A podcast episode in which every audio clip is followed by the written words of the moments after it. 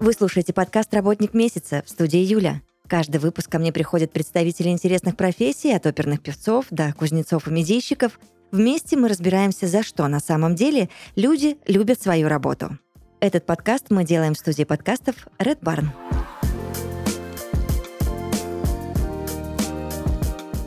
В подкасте «Работник месяца» Илья Рыжов, автор курса IT-рекрутер, работает сеньором IT-рекрутером в рекрутинговом агентстве GMS. Здравствуйте вам. Здравствуйте, Юля. Я подготовила для вас а, ряд вопросов, но не могу обещать, что не задам еще каких-то уточняющих вопросов, так что будьте готовы, пожалуйста. Для начала а, расскажите, насколько развит сейчас спрос на IT-специалистов в России? Честно говоря, он э, экстремально развит, он от года к году все растет растет, и спрос сейчас кардинально превышает предложение. Когда была пандемия пару лет назад, все сначала думали, что найм заморозится, никому не нужны будут айтишники, и он, правда, на некоторое время заморозился, но это продлилось там, ну, месяц, ну, два, может быть, потому что компании просто не понимали, что делать, как жить, как работать дальше и так далее. Но когда все поняли то, что на удаленке работать очень даже хорошо, в каких-то даже смыслах выгоднее и эффективнее, компании возобновили этот найм и возобновили в критических просто невероятных масштабах. Кому-то, некоторым компаниям больше 100 человек требуется в год, кому-то больше 200, больше 300. Ну, в общем, действительно разных специальностей,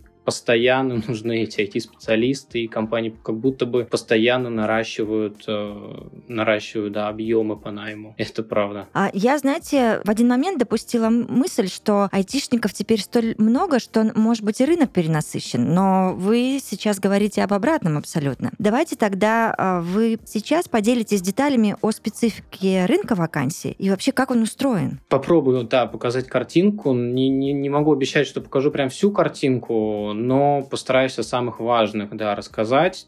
Э, что мы можем видеть на рынке IT-рекрутера?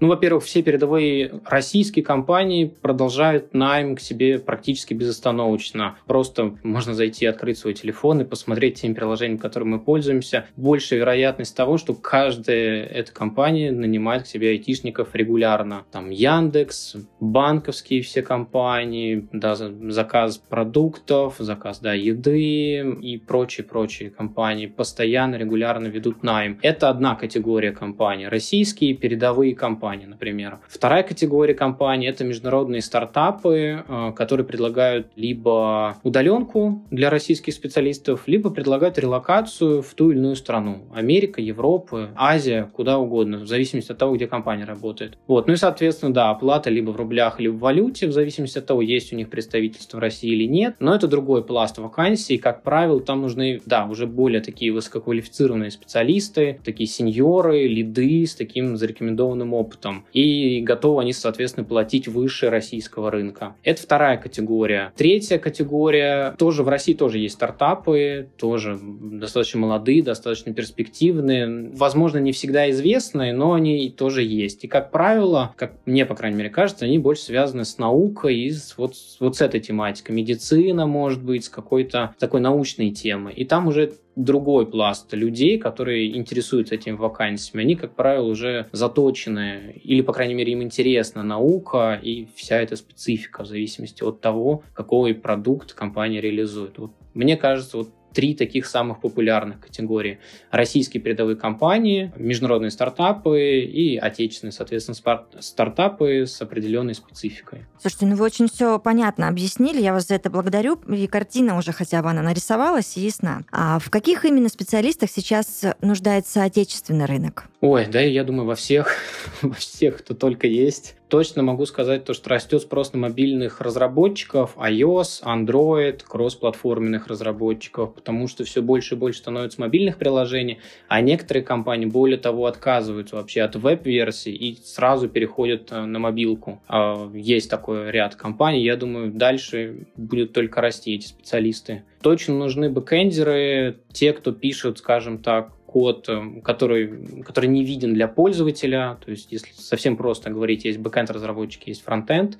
Все, что пишут и делают фронтендеры, мы видим на экране компьютера, например. Все, что делают бэкэндеры, мы это не увидим, но это очень важно. Всегда привожу пример, связанный с машиной. В машине мы видим дизайн, это для фронтенда. Но есть и двигатель, соответственно, мы его не увидим. Это для бэкэнда. Ну вот примерно так. И, соответственно, да, нужны как и те, так и другие, но опять-таки зависит от проекта, а, где больше какая потребность. Может быть, где ты вообще фронтенд не нужен, потому что там все связано с логикой. Также и нужны те, кто обустраивают все, всю среду, в которой, соответственно, эти разработчики пишут код. Это DevOps-инженеры. Они обустраивают все эти инфраструктуру, настраивают все инструменты, ну и в целом помогают в разработке продукта. Ну и, конечно же, нужны те, кто будет развивать эти продукты, то есть продукт-менеджеры, они, как правило, отвечают, да, за развитие продуктов, за того, куда пойдет этот продукт дальше, какие фичи будут разрабатываться, как его монетизировать. Ну, то есть это уже не разработчики, они уже занимаются немного иными вещами. Но в целом, мне кажется, спрос в этих специалистах тоже важен, потому что сейчас достаточно сложно и тяжело развивать продукты в каким-то новыми способами, скажем так, ну, необычными, отличными от конкурентов, скажем так. Вот, поэтому толковые продукты тоже нужны. Вот, наверное, такая самая популярная выборка кандидатов, IT-специалистов, которые вот сейчас нужны. Есть еще и другие, но они тоже нужны, но не для всех, скажем так. Илья, знаете, я разговаривала с вашими коллегами-рекрутерами, а вот с IT-рекрутером никогда не разговаривала и не брала интервью. И сегодня у меня впервые все это происходит, и мне очень интересно, а, узнать у вас сейчас поподробнее, что же собой представляет профессия IT-рекрутера. Ну, я думаю, она в некоторых частях похожа на работу обычного рекрутера, но да, есть свои специфики. Эм, например, мы работаем только с IT-специалистами, наверное, это понятно из названия нашей вакансии, но... Логично, Но все-таки сделаю дополнительный акцент. Помимо этого, мы никогда не работаем и никогда не закрываем вакансии на откликах. Там, например, выложили вакансию на Headhunter, вряд ли мы ее ее закроем, дождавшись какого-либо отклика. Такое может быть, там, я думаю, меньше одного процента из всей вероятности. Обычно это мы, те люди, которые пишут этим кандидатам, мы, те надоедливые, назойливые люди, которые постоянно бомбим а, айтишников предложениями, которые уже не знают, как от нас отбиться. Пожалуй, это главная специфика того, что IT-рекрутер — это тот человек, который сам приходит к людям, к IT-специалистам непосредственно, и сам предлагает вакансии, иногда даже уговаривает пообщаться, иногда упрашивает. А, а айтишники — это какая-то такая специфическая каста или нет? Все как и с обычными людьми, просто кажд... все мы разные, у каждого там свой характер, график и так далее. Ну да, тоже надо воспринимать, что айтишники тоже люди, они тоже люди все разные, у них все бывают разные особенности, разные интересы и так далее. Кто-то более разговорчив, кто-то менее. То есть я не могу выделить... Даже по IT-специалистам нельзя сказать то, что вот бэкэндеры молчаливые, красивые, а фронтендеры поговорить любят. Ну, как бы очень вряд ли такой вывод можно сделать. Это может быть и в любой специальности, на любой вакансии. Кто-то прям очень любит поговорить и начнет тебе разговаривать там, вот в детстве я пошел туда-то. И ты думаешь, зачем тебе это? И это, с этим нужно как-то работать. А кто-то очень скупо отвечает только да, нет, нет, да, и надо его как-то раскачать, чтобы понять, суть его работы. То есть по-разному, по-разному бывает. Расскажите мне, высок ли сейчас спрос на вашу профессию, на IT-рекрутеров, и понимают ли вообще компании, а, кто этот специалист э, и насколько он в штате необходим? Я надеюсь и да, я верю в то, что спрос на мою профессию высок, потому что, как мне кажется, по крайней мере, в моей картине мира, то, что чем больше нужно IT-специалисты, программисты непосредственно, тем и больше нужно IT-рекрутеров, соответственно, потому что это непосредственно те люди, которые ищут их, общаются с ними. И плюс еще одна из важных, как мне кажется, роль IT-рекрутера заключается в экспертности и консалтинговых услугах для компаний, в том смысле, что те люди, которые понимают, что происходит сейчас на IT-рынке, что говорят э, кандидаты, какой спрос, какие у них интересы и и ну, дает какие-то, да, могут дать свои советы, рекомендации по тому, как компании к этой истории подойти, что сделать как вообще организовать весь процесс рекрутмента эффективно для нее. То есть эта часть, как мне кажется, одна из наиболее важных э, в профессии IT-рекрутера. Но вопрос в том, что да, не все компании понимают этого, и некоторые компании продолжают считать то, что в целом глобально весь HR, э, не только рекрутмент, но в целом вся функция HR в компании, как по факту суппорт, по факту как поддержка, они основная не передавая. Хотя, по сути дела, HR работают с людьми, и чем правильнее, эффективнее, там, да, благоприятнее вы с ними работаете, тем дольше они работают, тем эффективнее работают, ну и тем больше выгод для компании. Это я еще из своего образования могу сказать это. Давайте разбираться вот еще в каком моменте. А, какие качества и профессиональные инструменты очень важны в вашей профессии, очень важны для IT-рекрутера? Я бы выделил три самых таких ключевых и важных качества. Первое я выделю широко, э, назову софт-скиллы. Тут что я подразумеваю? Глобально, да, умение разговаривать, умение правильно, грамотно строить коммуникацию, правильно доносить свою мысль, умение слушать, это вот критически важна, э, эта составляющая. Эмпатия для IT-рекрутеров тоже важна, потому что, ну, некоторые кандидаты могут говорить одно, хотеть другое, либо хотеть другое, а говорить третье, и тут нужно тоже понять и уловить. Ну, как все мы люди, хочется одно, говорим другое, поэтому это тоже важно для нас. Да, то есть широко можно объединить это под софт-скиллы. Отсюда же потом будет вытекать и умение продавать вакансию, умение убедить кандидата в том, что именно эта вакансия ему принесет больше выгоды, в отличие от других, которые у него еще есть в работе, скажем так. А, вот, это первое качество. Второе – это автономность и проактивность. IT-рекрутеру никогда, ну, редко будут скидываться задачи на голову сверху. Ему нужно самому их искать, самому их генерить и быть э, самостоятельным в работе, да, и быть активным. То есть IT-рекрут тот человек, который сам приходит, сам пишет, сам организует весь этот процесс. Просто потому, что кандидаты могут перехватить.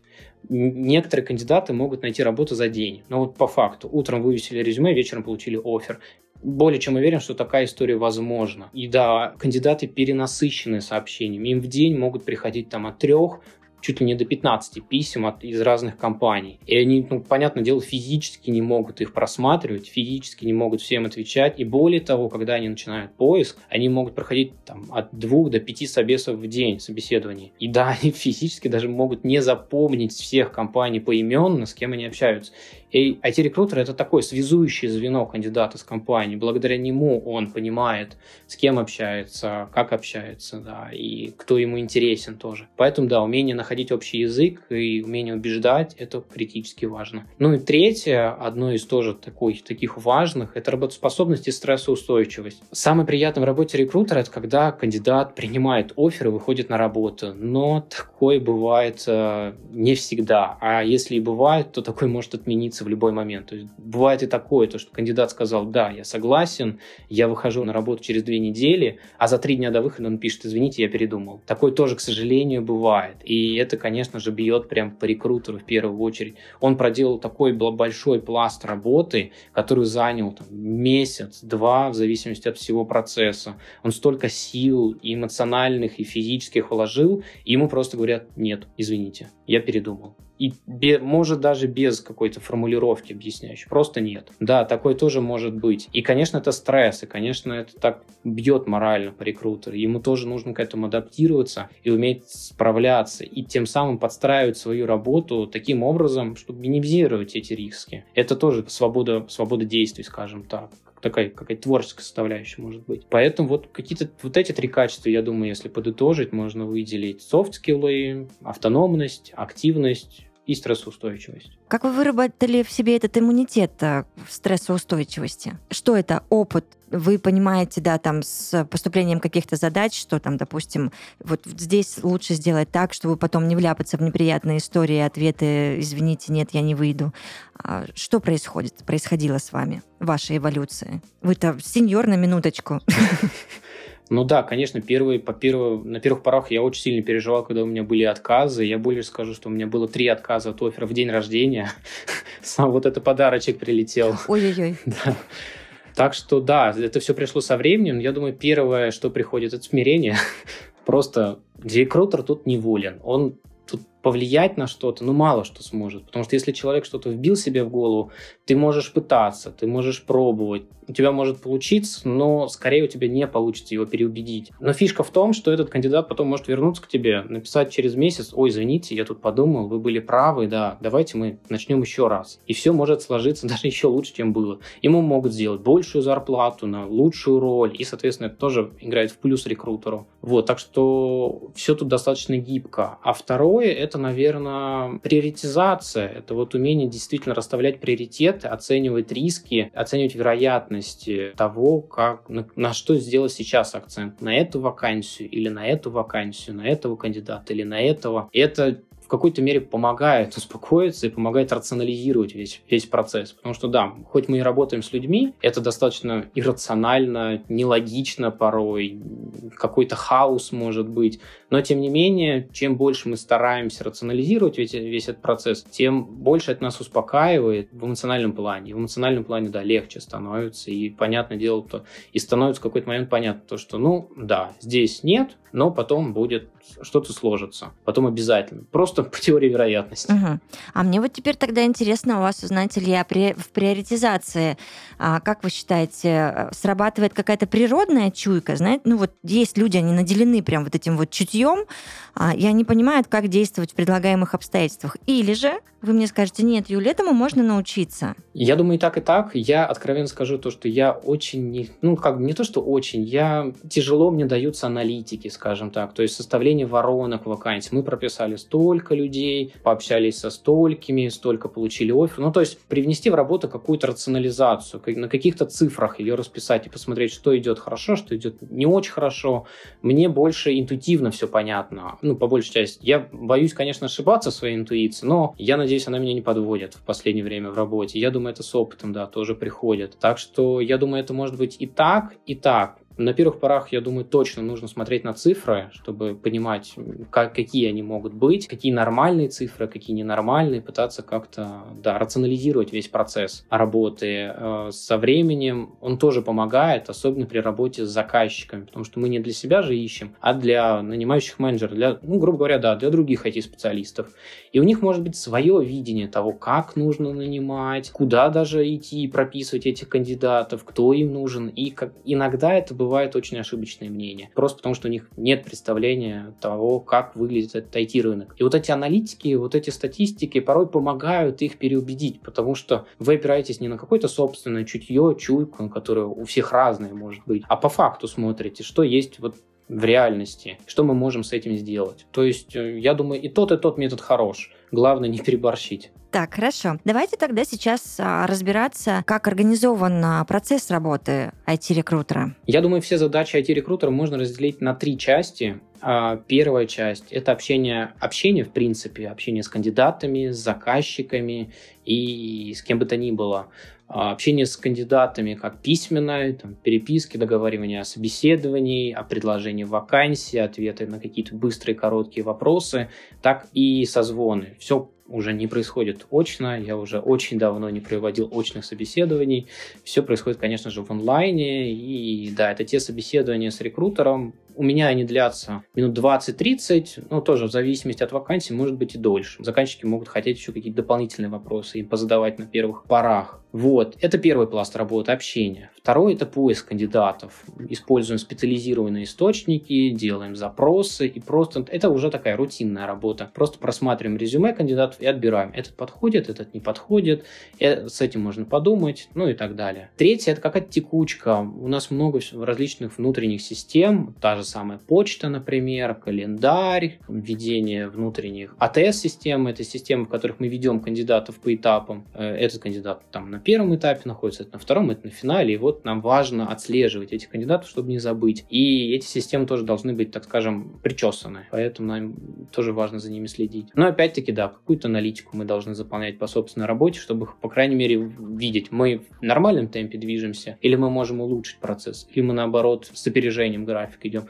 Это вряд ли, конечно, но может быть и такие кейсы, я думаю. Расскажите тогда мне о базовых механиках, которые, в принципе, помогают привлечь кандидата. Ну, если это не секретик, конечно. Да нет, я думаю, многие эти рекрутеры этим тоже пользуются. Много профессиональных сообществ, например, тот же самый Headhunter мы используем для работы, а, LinkedIn, Amazing Hiring, Hubber, Gmate. Чуть-чуть о, о них расскажу. Headhunter, я думаю, всем понятен. Тут о нем я рассказывать подробно не буду. Могу сказать то, что это скорее самый малоиспользуемый, по крайней мере, в моей работе ресурс. То есть я на него дел, не делаю акцент. Я его использую, но закрытие вакансий с Headhunter у меня ну, занимает малый процент во всех закрытиях. Очень малый.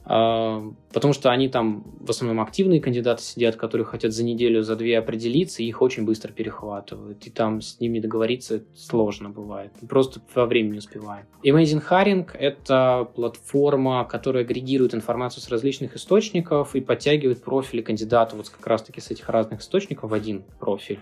Там с LinkedIn, с HeadHunter, с GitHub, и там еще 50 профильных источников, на которых айтишники могли оставить э, свой след, скажем так. Это проще, это удобнее, это вам не нужно заходить на 50 каких-то там лишних источников и компилировать всю информацию вручную. Все уже сделано за вас, и вы можете просто посмотреть, этот подходит, этот не подходит, и дополнить информацию, если вам надо, с какого-либо источника. LinkedIn, э, да, он пускай заблокирован в России, но в целом им пользоваться можно. Это тоже один из ресурсов, э, им тоже можно пользоваться, у него тоже есть свои нюансы, но в целом он тоже достаточно популярен, можно сказать. Хабр Карьера тоже есть, что-то вроде аналога LinkedIn, я думаю, такая отечественная версия. Ей тоже можно пользоваться, она, я думаю, повыше HeadHunter в моем рейтинге, по крайней мере, стоит, но тоже не первые роли занимает в, среди всех источников. И Gmate — это Telegram-бот, в котором кандидаты сами регистрируются,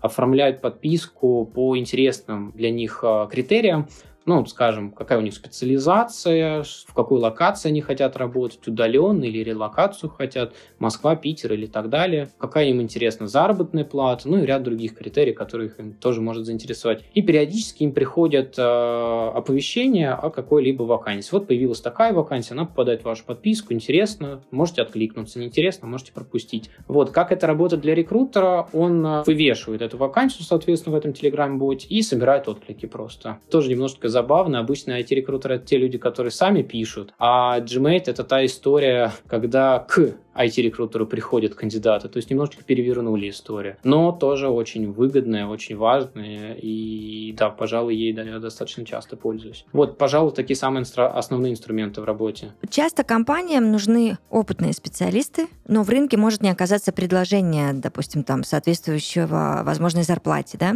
Есть ли механики, позволяющие расширить воронку найма? Ох, это очень сложно. Это тоже одна из головных болей для IT-рекрутера, когда мы не в рынке, мы ниже, мы там готовы совокупно давать. Это тоже большая-большая боль для рекрутера. Но в целом, первый мой совет будет, конечно, повысить эти, эти вилки по возможности. Но опять-таки, у всех компаний свои нюансы, свои тонкости в работе. И рекрутеру это тоже важно учитывать. Конечно, бывают кейсы, когда кандидатов нанимают на меньшую зарплату, чем они хотят, но и при этом все довольны. Это достаточно редко, но это возможно нужно. Тут рекрутеру важно на первом общении понимать интересы кандидата. То есть если он, например, молодой, драйвовый, живой, горячий, хочет там во все окунаться и все там прям изучать, плюс у него нет привязки к локации, он хочет действительно там уехать и пожить какое-то время в другой стране, а вы предлагаете ему стабильную работу за меньшую зарплату, вы, наверное, не сойдетесь просто по интересам. Просто, ну, вряд ли получится договориться. Потому что, ну, как бы ни одного пересечения нету. А, и поэтому лучше вообще не тратить на этих кандидатов э, время, будут другие, однозначно будут другие. Их нужно просто поискать. Бывают, например, кандидаты, которые э, у меня семья, у меня дети, у меня ипотека, куда я поеду, мне бы удаленную работу с гибким графиком. И, конечно же, очень хочу стабильности, потому что вот я работал в криптобирже, например, она там развалилась или что-то там потеряла финансирование, и вот меня сократили. А у меня, да, ипотека, дети, садики и все такое. Понятное дело, то, что если вы готовы, можете предложить ему стабильность, надежность на долгий срок, да, там какой-то расширенный соцпакет, там, ДМС на семью, еще что-то, тут больше шансов, тут уже есть пересечение, и тут вы, наверное, сойдетесь по этой стабильности. У меня тоже были такие кейсы, когда я нанял одного айтишника тоже в компанию стабильную, надежную, уверенную, а, и мы перебили предложение от другой криптобиржи, которая предлагала значительно больше денег, прям значительно, особенно в годовом эквиваленте, но он все-таки согласился к нам, потому что вот устал от этой неопределенности, устал от э, вот этой вот, да, непонятности во всем, просто хочет сидеть спокойно, работать и быть уверен в завтрашнем дне. То есть здесь рекрутеру важно, опять-таки, как я и говорил, одно из важных навыков — умение общаться. если вы сможете понять, что важно IT-специалисту, какие у него интересы, от этого уже сможете дальше простраивать работу с ним. Стоит на него делать акцент, не стоит, э, ну и в целом, да, строить уже какие-то вероятностные оценки. Можете ли вы тогда в контексте вот предыдущего вопроса привести конкретные успешные кейсы и вообще как нужно правильно нанимать айтишников? Ну вот, например, один об одном кейсе уже начал говорить, когда, да, был кандидат, по-моему, это был тестировщик, тоже достаточно сеньорного уровня, был в активном поиске, ну, в таком, как все говорят, кандидат в полуактивном, в полупассивном поиске, а по факту общаются с десятью компаниями.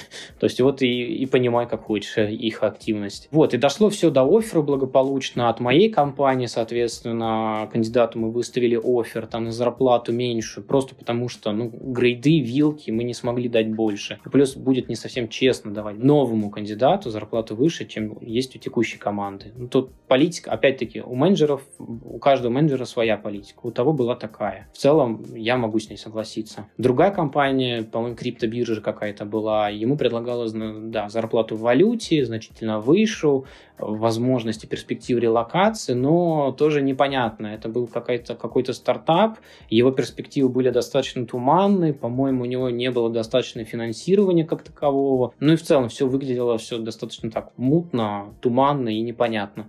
И вот сначала он думал соглашаться на то предложение, просто потому что финансы больше дают. И как кажется, что больше денег, больше стабильности. Но не всегда так. И получилось, да, его убедить и показать то, что, да, там больше денег, да, ну тут есть премии, например, тут есть соцпакеты, тут есть такие возможности, сякие возможности, можно ходить в офис, можно не ходить, можно переходить между командами, ну и в целом целый простор и целое море возможностей по изучению, по профессиональному росту. Вот, например, такой кейс был. А один тоже забавный был кейс. Нанимали а, фронтенд разработчика, по-моему, в одну компанию. У него не было других предложений, только от нас он сначала согласился, потом сказал, ой, мне текущая компания выставила контр-оффер на ту же сумму, я, наверное, останусь. Даже, да, допустим, на ту же сумму. То есть контр-оффер, когда текущий работодатель пытается его удержать плохие кейсы. Всем кандидатам говорю, что никогда они хорошим не заканчиваются.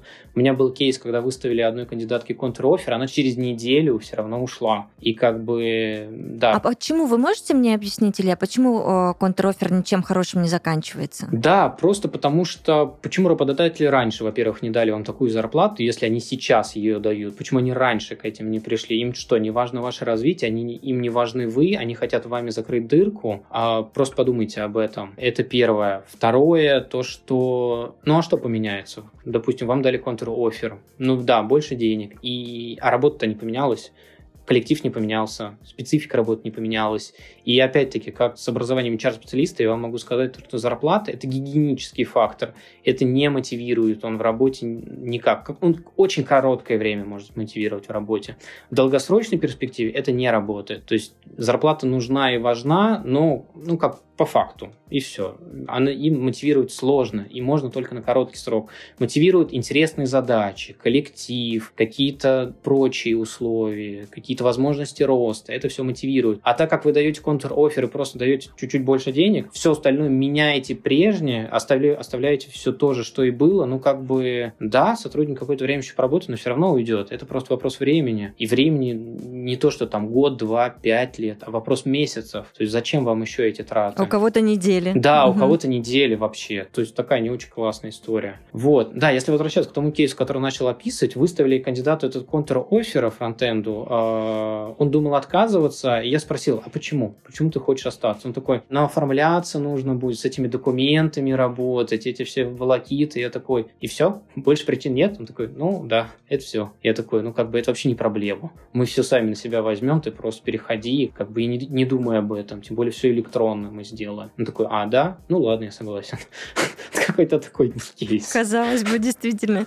Так, хорошо. А, сейчас немножечко поворачиваем мы медальку другой стороной. Вот если речь идет о каком-то супер редком специалисте, нестандартном, быть может, даже. Как действовать IT-рекрутеру э, в подобном случае? И что в этой ситуации может сыграть решающую роль? Зарплатные предложения, о которых вы только что рассказали, что ну не такая уж это и решающая роль, или же какой-то качественный офер и репутация компании? Я думаю, глобально это можно назвать отношениями. То есть как как рекрутер начнет общение, правильно, грамотно, неграмотно вообще составлено письмо хотя бы, красиво оно составлено, там вежливо заходит э, рекрутер, например, для этого.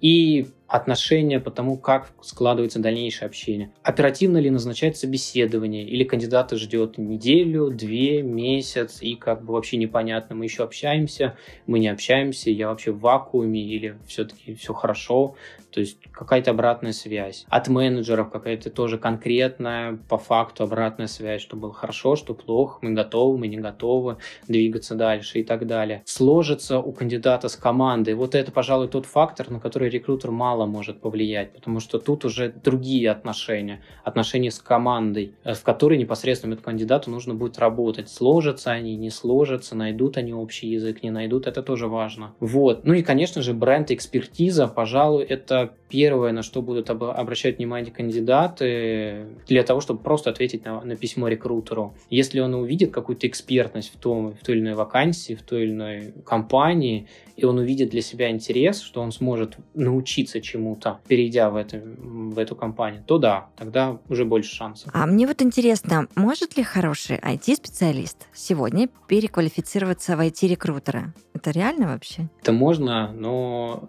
я не знаю зачем, честно говоря. Обычно IT-специалистам интересно, да, программировать, разрабатывать продукты и вот быть во всей этой истории. Как правило, общаться с людьми. Ну, кто-то любит, кто-то нет, но, тем не менее, они хотят оставаться вот в своей стезе. Я очень-очень-очень редко видел такие кейсы бывали, э, но, но, скорее всего, это те люди, которые закончили профильный вуз по IT связанный, поработали очень там непродолжительное время, там год, два, ну, может быть, три, и поняли то, что, ну, как-то не очень нравится, не совсем им нравится эта работа, хочется общаться именно, хочется вот какой-то динамичности, какой-то большей активности. И тогда, да, они ищут что-то смежное, вот, например, IT-рекрутера или там что-то подобное в IT-сфере системный аналитик, бизнес-аналитик, может быть, продукт-менеджер. То есть тут уже кому что больше понравится. Чаще всего бывает, конечно, обратная история, когда IT-рекрутер становится... Это был мой вопрос. Вот. Да. вот. Потому что это, да, все связано, и как раз-таки чаще всего IT-рекрутеры, я встречал, что выходят, становятся IT-специалистами. Это тоже есть такая шутка, это когда IT-рекрутер отчаялся на IT-специалиста, разработчик, и сам им стал.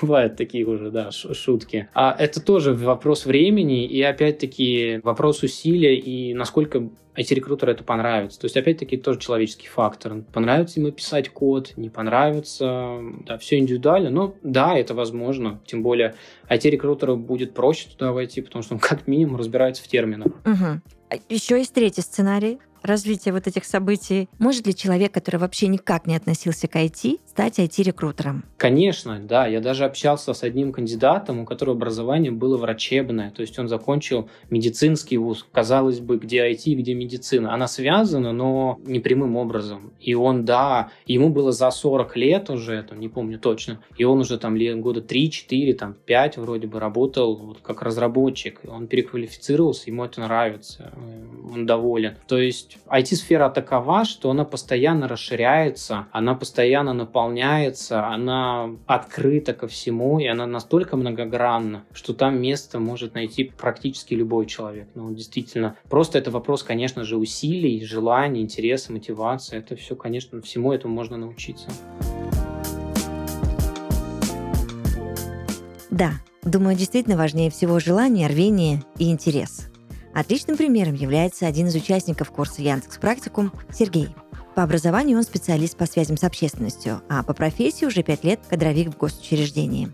Сергея всегда, как наблюдателя, интересовала сфера IT-технологий, но недавно он принял решение поменять сферу деятельности и освоить профессию IT-рекрутер. Сергей не побоялся сделать шаг в новую жизнь. Вместе с Яндекс Практикум каждый может научиться новому, даже если ты начинаешь с нуля.